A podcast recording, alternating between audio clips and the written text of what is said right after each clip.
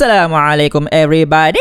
It is me, Aiman Azlan. In today podcast exclusive episode, I have a conversation that I wanna play to you. A conversation that I had with Aida Azlin. Many of you may know her. She's a fantastic uh, I would say public speaker like myself, but she does a lot of online public speaking, like her videos, her podcasts, her Tuesday love letters uh, for the ladies out there are very very popular. That she has done for I, th- I think a couple years now, and she has amassed a following and benefit thousands of people out there. And she invited me over to her exclusive podcast show called In Good Company. I say exclusive because this is a paid only, paid only podcast show. So if you go to her website and you go to AA Plus, which is her subscription uh, platform where you can subscribe there and you can get exclusive contents from her just for people who subscribe. But I ask a special permission from her if I could post this episode of our conversation on my podcast channel and she alhamdulillah generously and kindly enough gave me the permission because I have to respect the people who paid to listen to this podcast. And um and out of that respect I asked for the permission and they gave me the permission. But I have to tell you this is a paid only podcast show. So if you want to listen to more of this stuff go to AA plus. I'll give the link down in the description below. And this is an exclusive show where I basically play you the episode where I had this amazing conversation with her about um, basically about life, you could say. And I thought that it'll be a beneficial episode that I could share with my audience as well. So this is not something that I will do regularly um, because I have to respect the people who subscribe to her, who paid for her subscription service, and this is just something that I do one time and one time only because, you know, I love my audience so much. So here goes. This is the episode in good company. Aida Azlin with Aiman Azlan. Enjoy. I have created this fantastical dream that became, you could say, my principle in life. Mm-hmm. I want to be useless, which is at first when you listen to it, it might sound a bit depressing. Like you want to be useless? Come on. But Mhm. hear me out. Right now, I'm useful. Mhm. Right now, everybody's useful. Meaning, there's a reason why you're here. You're useful. Otherwise, you won't be created. Mm-hmm. Okay, let's take that as the foundation. Mm-hmm. So, if you think of it that way, meaning your life is you trying to squeeze every usefulness that Allah has created you for this world so that when you die, you can say, I have squeezed everything and now I'm useless. Mm, that makes perfect sense. Welcome back to a new episode of In Good Company. In Good Company is a long form podcast series where I get to interview an interesting and inspiring individual every month. And joining me for this episode is Aiman Azlan. Aiman Azlan is a youth mentor, an international motivational speaker, a best selling author, and a proud father. He started making his mark through a YouTube vlog he made in his rented one bedroom apartment back in 2011 when he was in his second year at University of Toronto, Canada. Since then, his audience has grew organically, especially among the youth who find his approach relatable and easygoing. The conversation that I had with him was so inspiring and I cannot wait for you guys to listen in on it and be sure to stick till the end because his answer to the last question that I asked him blew my mind away and I think it will blow yours too. So without further ado, here's In Good Company with Aiman Azlan. Assalamualaikum ladies. I'm super super excited to be doing my In Good Company podcast today. So with me today is the very respected Aiman Azlan. If you guys don't know him already, he's a youth mentor, an author, a motivational speaker, and he's also a very proud father. Right Aiman, do you want to add on to the introduction that I just did about you? Oh yes, yes. Uh, a superhero, uh, a maestro, and also a super awesome husband. Just to name a few. No, no, no. Just I'm gonna ask Sister Amira whether that's right or not. don't don't double check with her. Just uh, just take my word for It's it. It's really funny because we've never really spoken. This is actually the first time I've ever spoken to you. So thank you so much for agreeing to do this with me. No, no. I. It's my pleasure. It's it's quite a pleasant surprise to receive your invitation. I was like thinking about getting you and Karim in my podcast show, and then here you are inviting me to your podcast show. So funny how the world works. I know, right? Subhanallah. Allah really plans like in the best of ways. Yeah, Alhamdulillah, khair. Okay, so before I get into like the thick of things, I just want to ask you like how did this whole thing started? Because I know it started like way back in 2011 Yeah, when yeah. you when you started doing like YouTube videos in your hostel room, right? Like you were in Canada back then. Yeah, it was it was a one bedroom apartment that I shared with four well four five people at the time. It was one bedroom Wow. and like four five guys. Um, and not not including like visitors, right? So when visitors come, you can double that that number. So that was that was 2011. I was in my second year of university. Um, you know, being 21 at the time, I was still searching for like things to do. Sometimes I get bored. Sometimes um, study stresses me out. And then one day I found like a couple of Malay guys, like Malaysian guys, doing YouTube videos like Mat Luthfi, Anwar Hadi. Maybe your audience are familiar with those names. They are um, earlier YouTuber than myself. So I got inspired by them by the fact that they are just like me and they're doing that.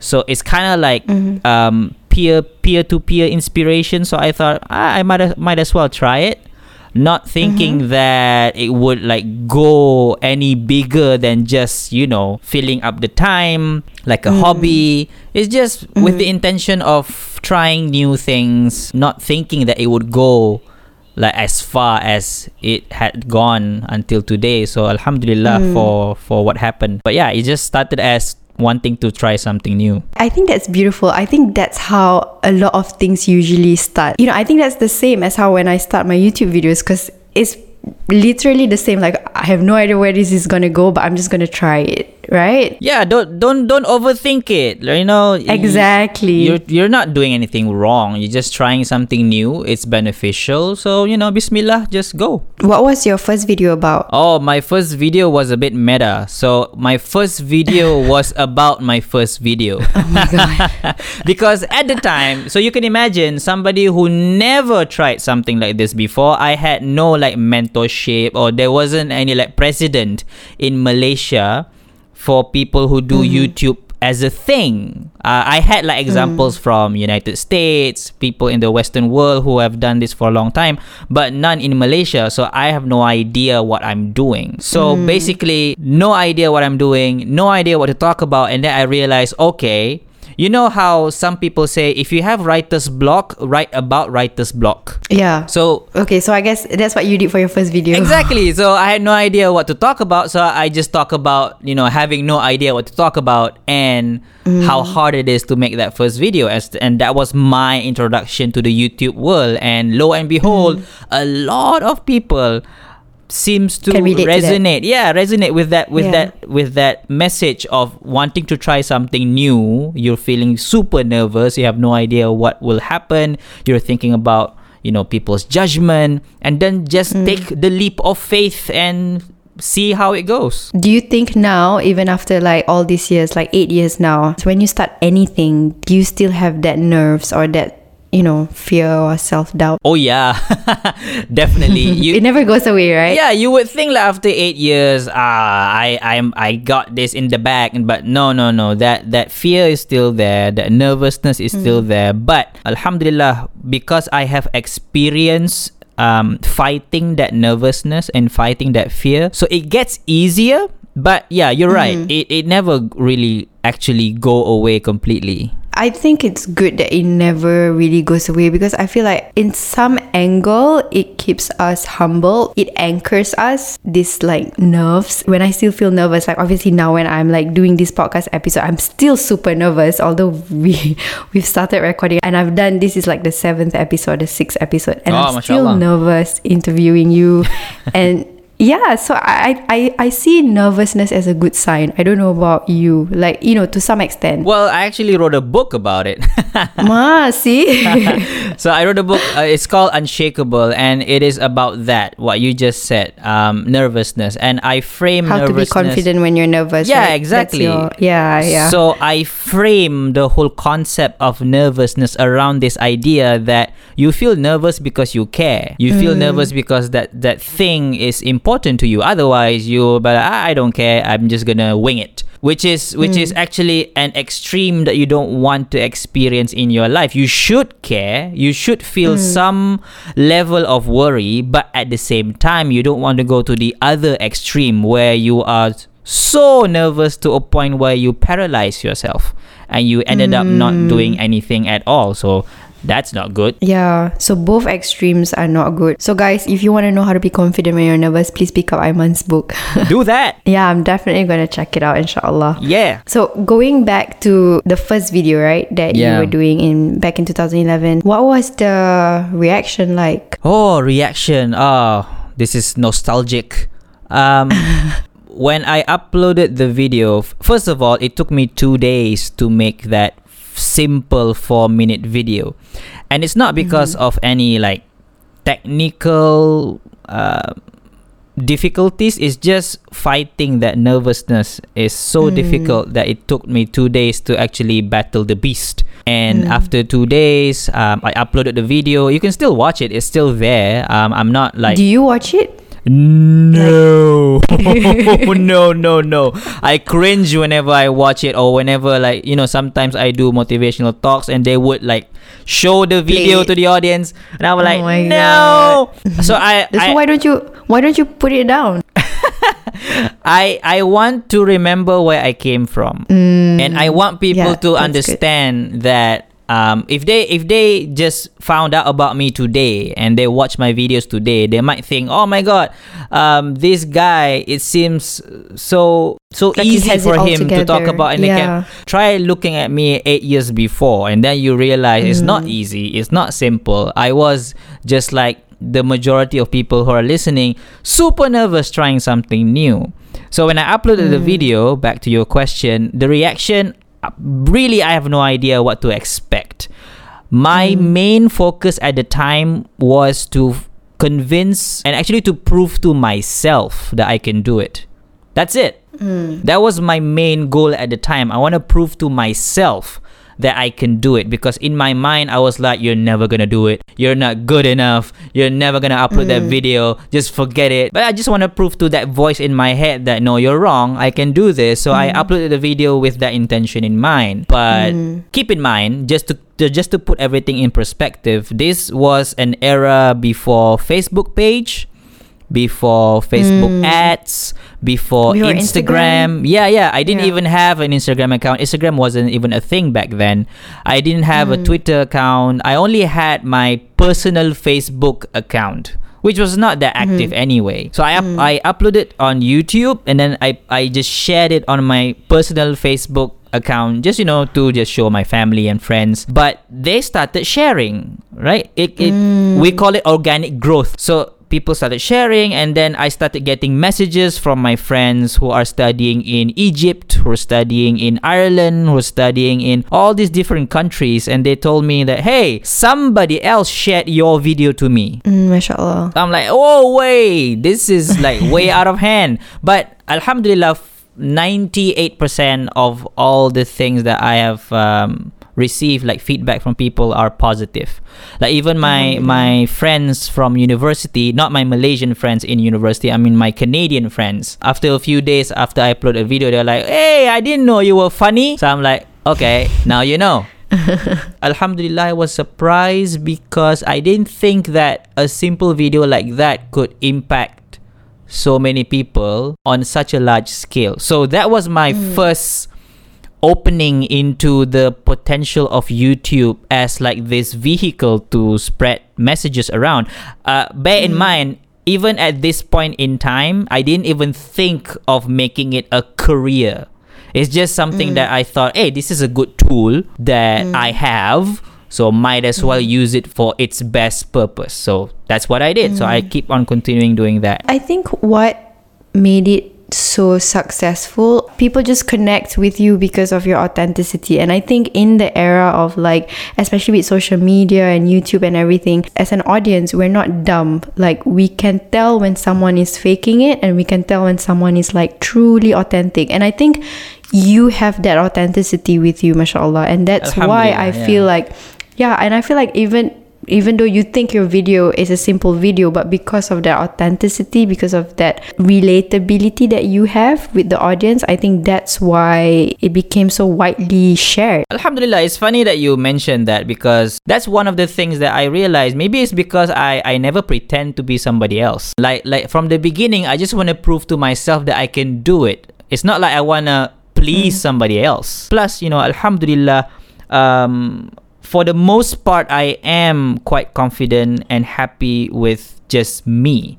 With all my imperfections and yeah, with all my flaws and everything, I'm, I'm not saying that I'm like super perfect but I'm just just happy being me. So okay okay i wanted to, that you opened like a, a really good subtopic now like you said that you've always been you know happy with yourself and be confident and you know being confident with who you are despite all the flaws that you you are conscious of have you always been like this So I think for the most part, it's the blessing of my parents who gave me a good enough compass to navigate my way through life. And that manifests itself in the kind of choices that I make. Like, for example, prime example would be like the kind of friends that I hang out with. I don't hang out with mm. friends who who let me down because th- mm. there there are people like that around me and around everybody like friends who, who mm-hmm. who are not supportive of what you're doing and friends who are not like really there for you. They're just they're just friends who are mm-hmm. just around you. So i know how to mm-hmm. filter them out and i only invite in people who nurture me and i can nurture them back and people who elevate me and I can elevate them back. So being in that environment from I think even from I was in primary school, I remember that was my environment. So that made me okay with just being me. Mm. And I, I grew up with that mindset. it's a huge influence what friends can have the more quality friends that you have the more the quality of li- your life increases and i think it's a recurrent theme that i got like throughout interviewing like the past guests as well like whenever i ask them how did you become this person that you are today a lot of them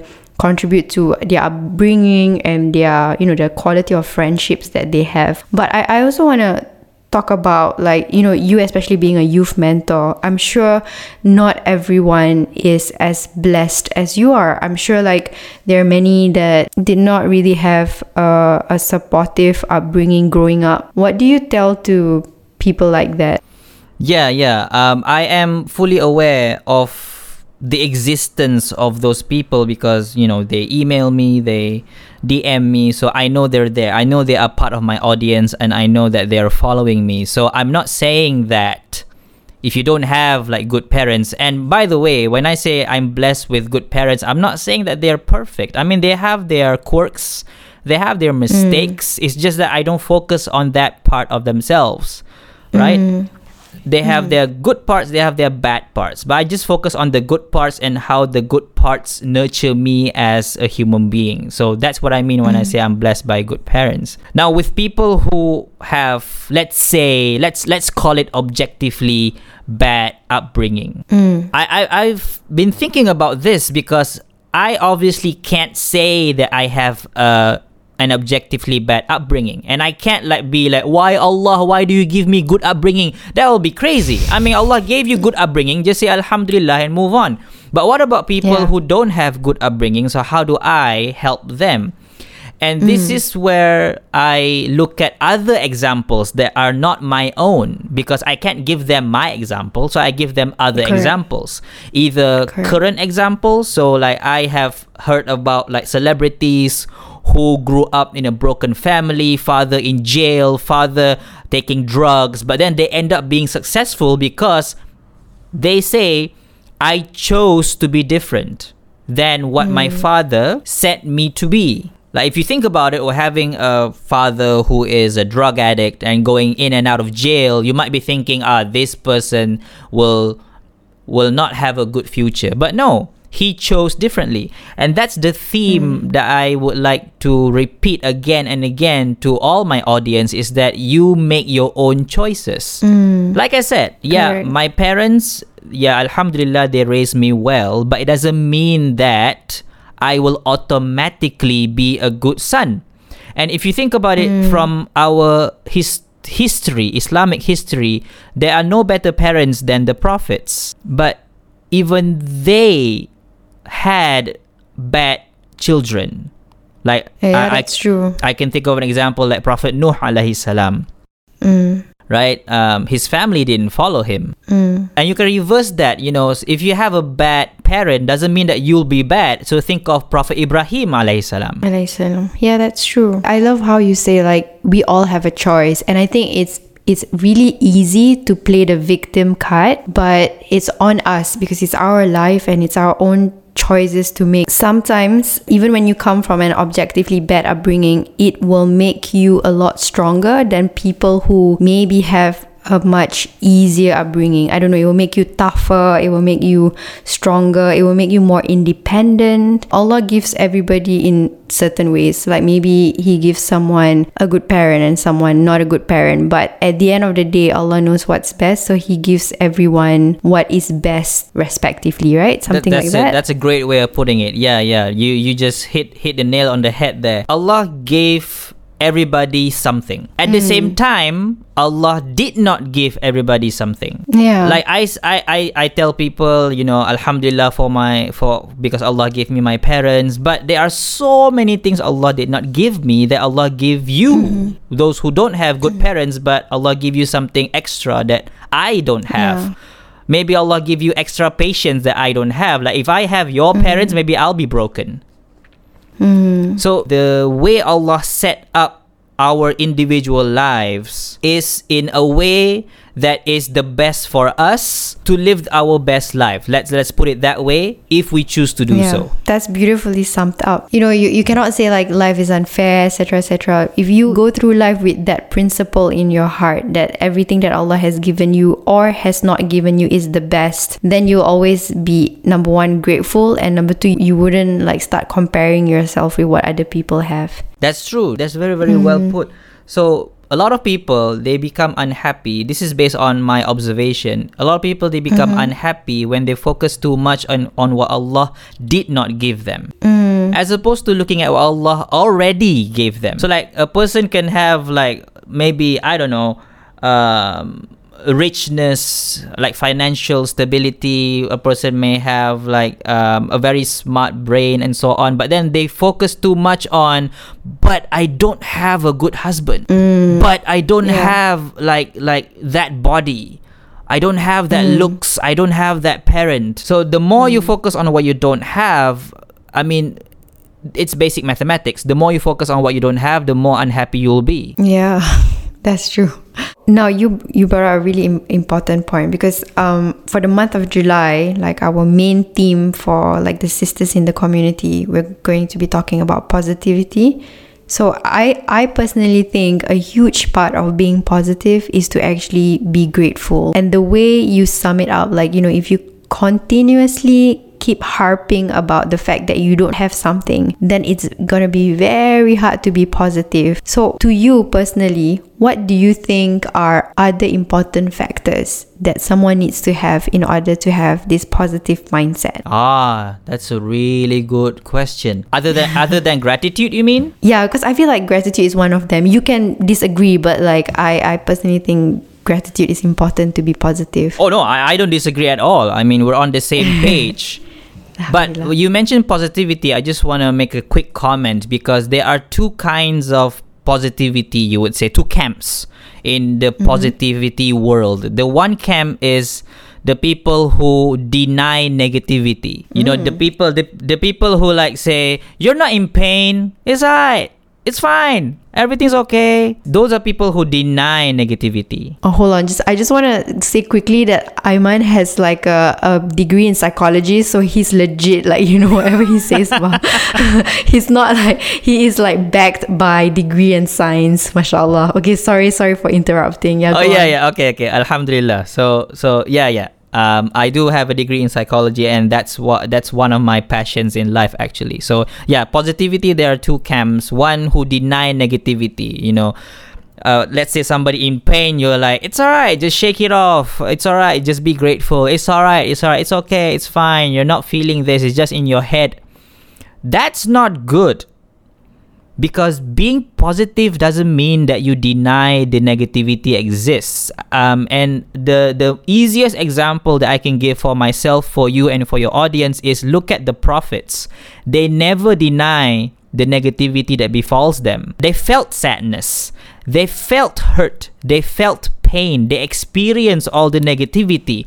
But and this is the second camp of positivity despite the negativity that they acknowledge exists, they process the negativity, churn them, and turn them into something positive. That's the key difference.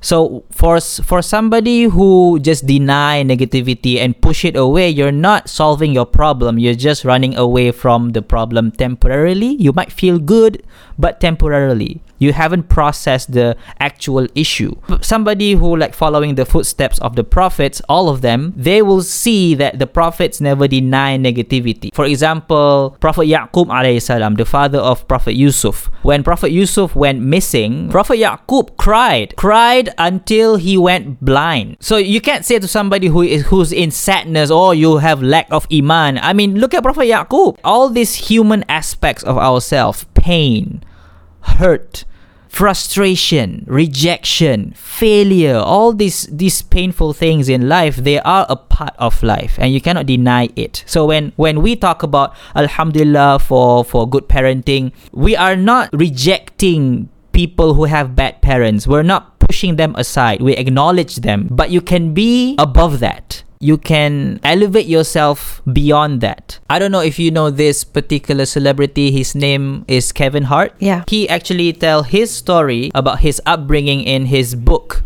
about how his mm. father wa- was a drug addict in and out in and out of jail. Um, living in poverty, and you could imagine that somebody with that kind of upbringing, you would say, you know, 99% will become a drug a drug addict as well. 99% will become an abusive father as well. He didn't, because he said, "I chose to be something else." Because I hmm. know what my father did was a mistake. I don't want to repeat the same mistake for myself or for my children. So he became different. That's the theme of choice that I mentioned before. So Yeah. choose the positive side doesn't mean that you deny the negative the negativity that exists. It just means that hmm. you acknowledge it exists but you choose to be more than that. Hmm. So you're you're confirm in the second camp, right? yeah I, I try to be as much as i can but you know um, life can throw you curveballs. Sometimes you'll be in the first camp. So i, I have to be self-aware of myself and catch mm-hmm. myself in the moment when i myself have a have a skewed mindset of certain things. Because when emotion strikes sometimes you can't think straight. Not sometimes. I mean mm. most of the time when you're emotional you can't think straight. Right now we, we mm. both can can think rationally. I mean, we're having this rational conversation, but if you talk to me when I'm angry, I might not speak like this. I think it's great that you're self-aware. Like you know, this level of self-awareness, not everyone has that, man. Alhamdulillah, alhamdulillah. It's Yeah, uh, alhamdulillah. it's a choice. You can train that in yourself. Um, just just you know, for example, you can journal your thoughts. That's one that's one way to do it. Like the way that I think I did it, I think accidentally, is by vlogging. I mean, you're a vlogger too. You know when you when you speak, you are actually um, Processing your thoughts. processing your thoughts yes yes and you also say it out loud it's like journaling in a book but in a video form Yeah. so i became self self-aware you have to be accountable because now you have this another level of responsibility for walking the talk. Do you get what I mean? Exactly. I completely understand what you mean. Yes, Yeah. when when you say something and you don't do it, you feel bad. I mean, I mean forget Mm. Exactly. forget people judging you. You are judging yourself when you don't do the thing that you're saying. And and and you can face that in one of two ways. Either you make an excuse, which is easy but definitely a wrong thing to do, or you hold yourself accountable and say, "Aiman, you say you want you you say people should do that, but you yourself don't do it. You should be ashamed of yourself and you should change the way that you do things." You, you I, I say that to myself sometimes. that's that's another part of self-awareness. You have to put your, Yeah. ha- put yourself accountable when you don't do the thing that you should be doing. Yeah. I think we we've completely digressed from my earlier question which was like what Other than gratitude, the- right? Yeah.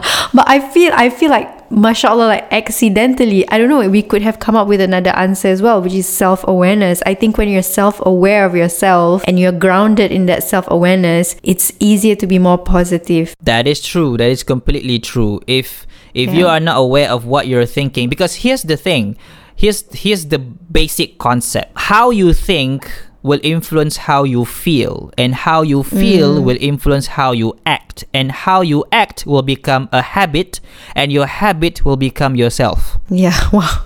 What? I need I need 5 seconds to process that. It's okay. You can rewind But- it and listen but- to it again. really, really good point. It's true. Everything is interconnected. Everything. Yes. yes. So if you can tap into like your mind, what you're thinking, especially at the heat of the moment.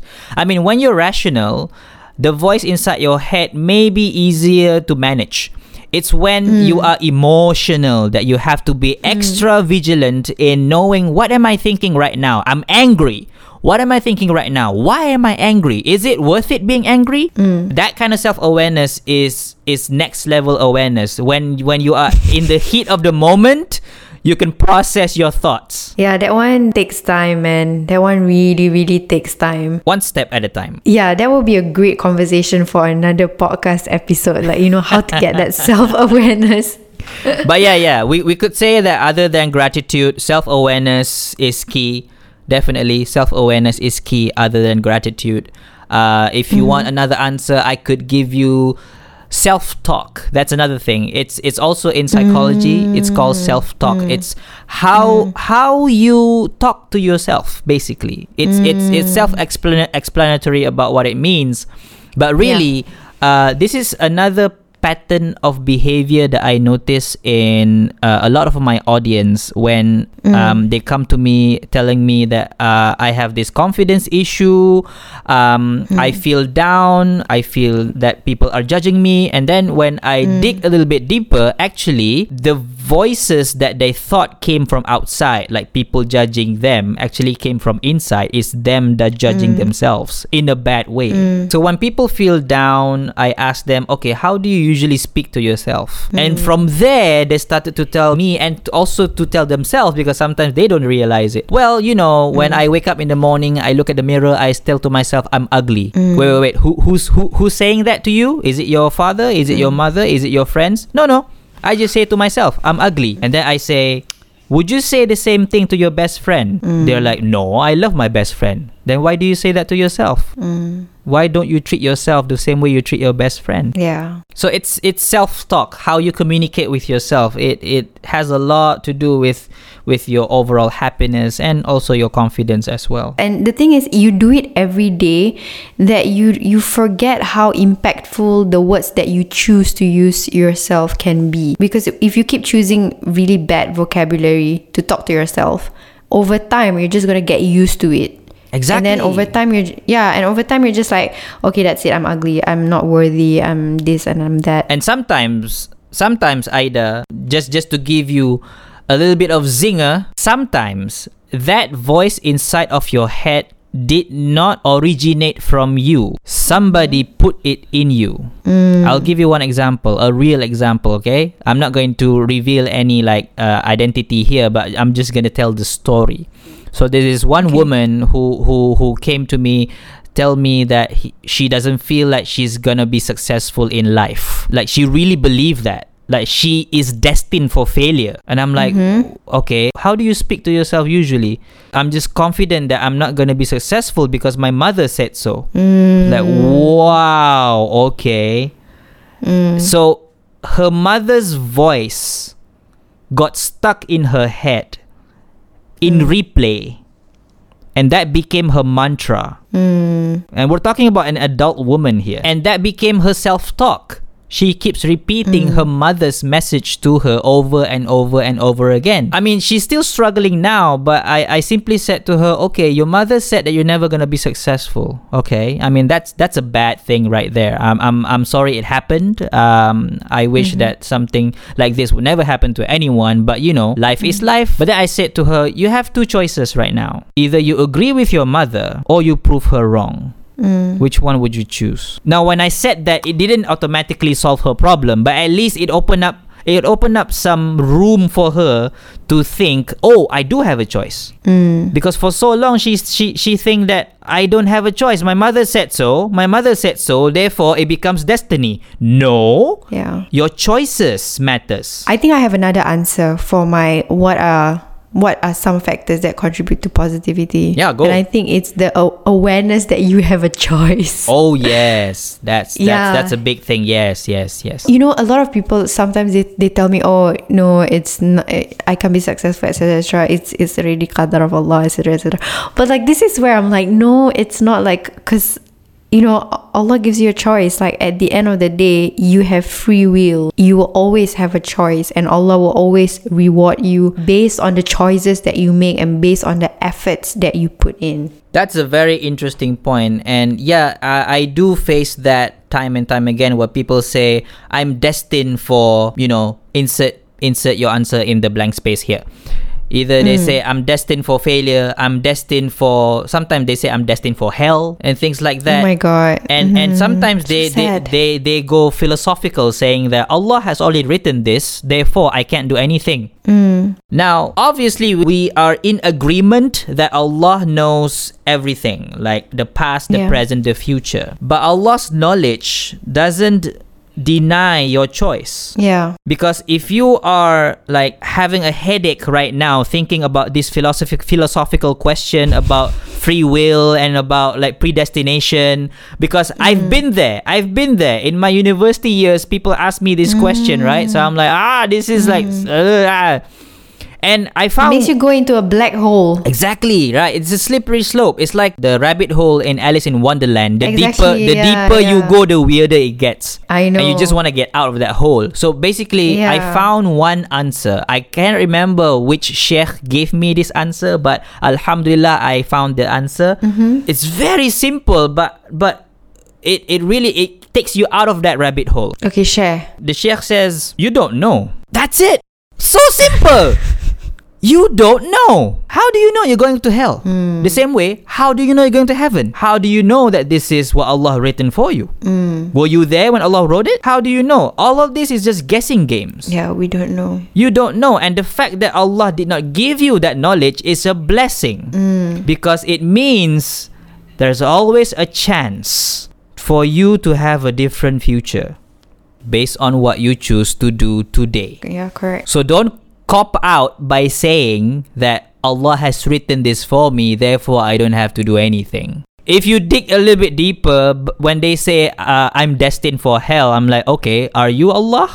Yeah. like uh, do, do you you know you're going to hell like wow wow Yeah. okay the same way we can reverse it if somebody says uh, i'm i'm sh- for sure going to heaven hey hey how do you know Yeah. how do you know Yeah. So it goes both ways. You can't be an, in either extreme where you think that you're so good for sure go to heaven.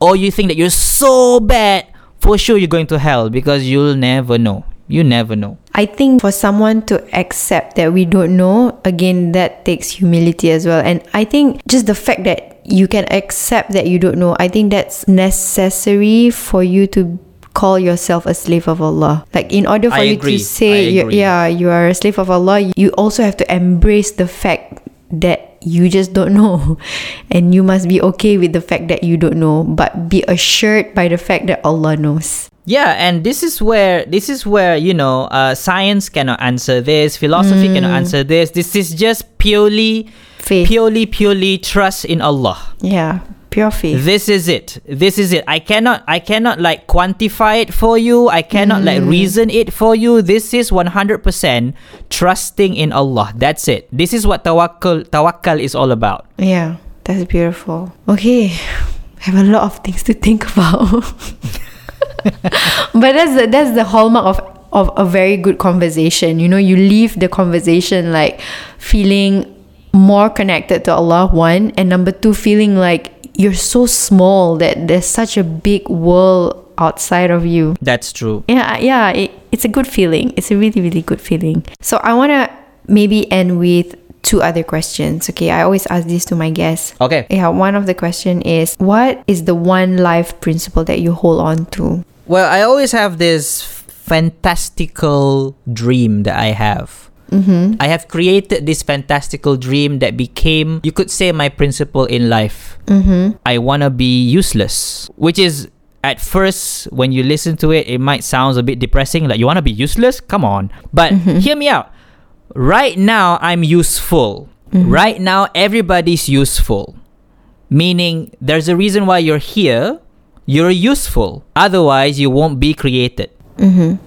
Okay, let's take that as the foundation, foundational logic. Mm-hmm. So, if you think of it that way, meaning your life is you trying to squeeze every usefulness that Allah has created you for this world so that when you die, you can say, I have squeezed everything and now I'm useless. Mm, that makes perfect sense. You get me? Yeah, yeah. Yeah. So it, it's not a depressing thought in my brain, it's a motivating thought because as long as I can still find some use in me, that means that I have a long way to to go. I have a lot mm-hmm. of like potential that I have to squeeze out of me mm-hmm. to give to people, to mm-hmm. benefit other people.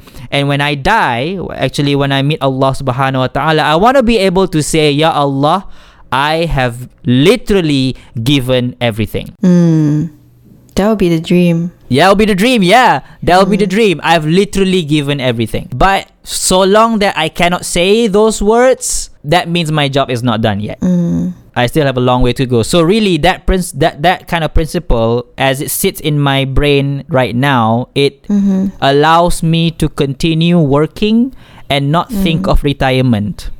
Mm. My retirement plan is to be useless. That's it. That's it. That's the retirement plan. Death.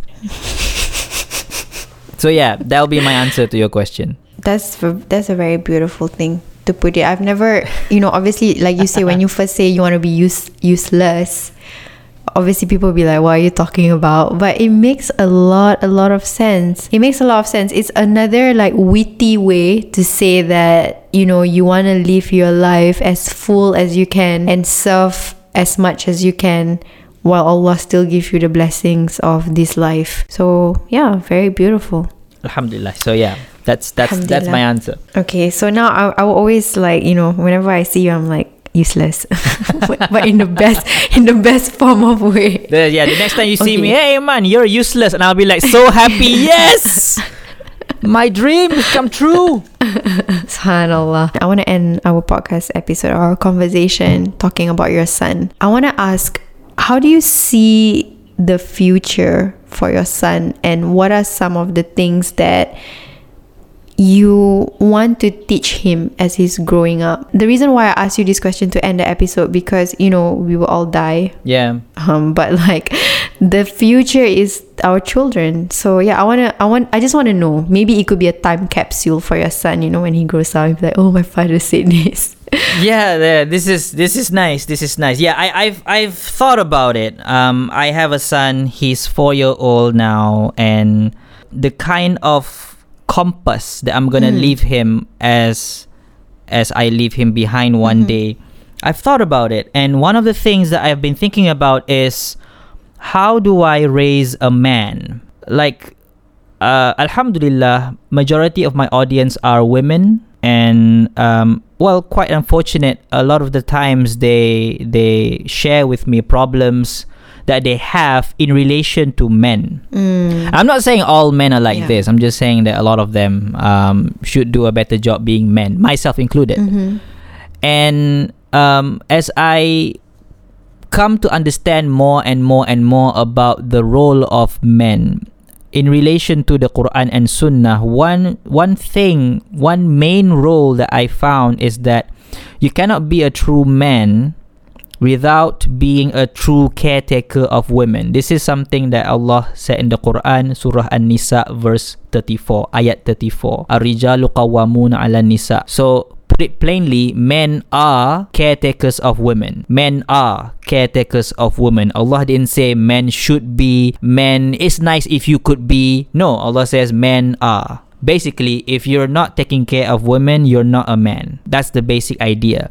So when I look at my son and look at what what legacy that I can leave behind, I hope my son can learn from me how to become a true man by how do you treat women. I'm not saying I'm not saying like I'm like the perfect man or anything like that, but I have that awareness awareness that that I need to do a better job being a man. So like whenever that I whenever that I am with my wife and he's watching, I want him to see this is how you treat your mother and your Yeah. future wife in the future. Yeah. And whenever that he sees he sees me with my mother, her his grandmother, Yeah. I want him to see this is how you treat your mother, your grandmother. So I want him to see how how I treat women and hopefully hopefully I am imprinting in him a good example of how to mm. treat women because it's in the Quran men are caretakers of women meaning mm. you can't be a true man without being without taking care of women. And you mm. when you think about taking care you don't think about dominating women. Yeah. you don't think about you don't think about overwhelming women. You don't think about like being authority over women. Taking Yeah. care means taking care There's a very subtle, gentle tone to that. yeah and, this is not me translating the quran or like re- reinterpreting the word is qawwam Yeah. not amir like king, leaders of yeah. women no no just it's qawwam qawwam means like you say qiyamul lail i stand in prayer at night the the imagery of standing is like a, it's like it's like the pillar of the house meaning the house stand firm because of that pillar Mm. You are somebody that women should rely on for support Mm. if you can't be that not just physical support like giving Emotional shelter support, giving yeah. like clothing emotional support because women are not just physical Yeah. women are also intellectual emotional spiritual the same way with men men are physical emotional spiritual and also intellectual. So all the four aspects of human being if you want to be a true man you should nurture in women. You should take care of those aspects in women. That's how you become a true man. And uh, as i'm saying this i'm afraid that i can't be that standard but having that awareness Yeah. and putting it out there for myself, for my son, and for other men who may be listening, I think is a beneficial thing to do. So that's why I'm saying it out loud. Yeah, thank you for saying that. You know, it's very beautiful because if I'm not wrong, even Rasulullah Sallallahu Alaihi Wasallam's last sermon, he did say take care of your woman. He he He did. yeah he did, and even in the hadith, Rasulullah Sallallahu Alaihi Wasallam said the best of all men is the one who, you know, is good to the woman. So. It- Like you said, this is not like you just coming out with this new age thing. It's something that has been in the Quran, in the Hadith. It's something that Rasulullah Sallallahu Alaihi Wasallam emulate himself. So, yeah, thank you for saying that. I I really really hope like it will be an inspiration to many men. I was just telling this to my husband actually. For the longest time, I've always wanted a daughter, but the past couple of years, I've changed my mind. I told him I really want to have a son because I really want to, you know, raise him to be a man. That's exactly what I said because there's there's like a lack lack of quality men. I remember like watching It's not easy. I'm just gonna give you a heads up. I know. it's not easy. I know. I'm sure it's not easy. May Allah um, continue to give us strength, eh, to like always do the best Ameen, that we yeah. can, inshallah. But yeah, I I really like how we end this conversation because a lot of my work, um, you know, I'm I'm all about sisterhood and about serving women, but at the same time, I also feel like it's a bit selfish to exclude the men. I'm not doing it on purpose, but I feel like the conversation has to be two way. So yeah, thank you for for saying that. My pleasure. My pleasure. Thank you so much, Aiman, for being with me in this episode of In Good Company. I hope you guys enjoy it. And as usual, we would love to extend this conversation. So if you guys have any thoughts or questions, you know, please feel free to email me and I'll share the thoughts um, forward to Aiman. Thank you so much, everyone. See you guys soon. Right. Assalamualaikum. Waalaikumsalam. So there you have it. Uh, again, I would like to remind you that this was an episode from the podcast show In Good Company, a podcast show which is part of the exclusive subscription service at AA Plus. AA Plus is one of Aida Azlin's many uh, endeavors and um, initiatives in bringing value to the community. So I would highly recommend you check that out. AA Plus over at her website. So I'll give all the information down in the descri- description below. So I hope the conversation was fruitful. Let me know what you have learned from this particular exclusive ex- uh, conversation. So thank you very much for listening in. Until next time, my name is Aiman Azlan. Peace out. Bye.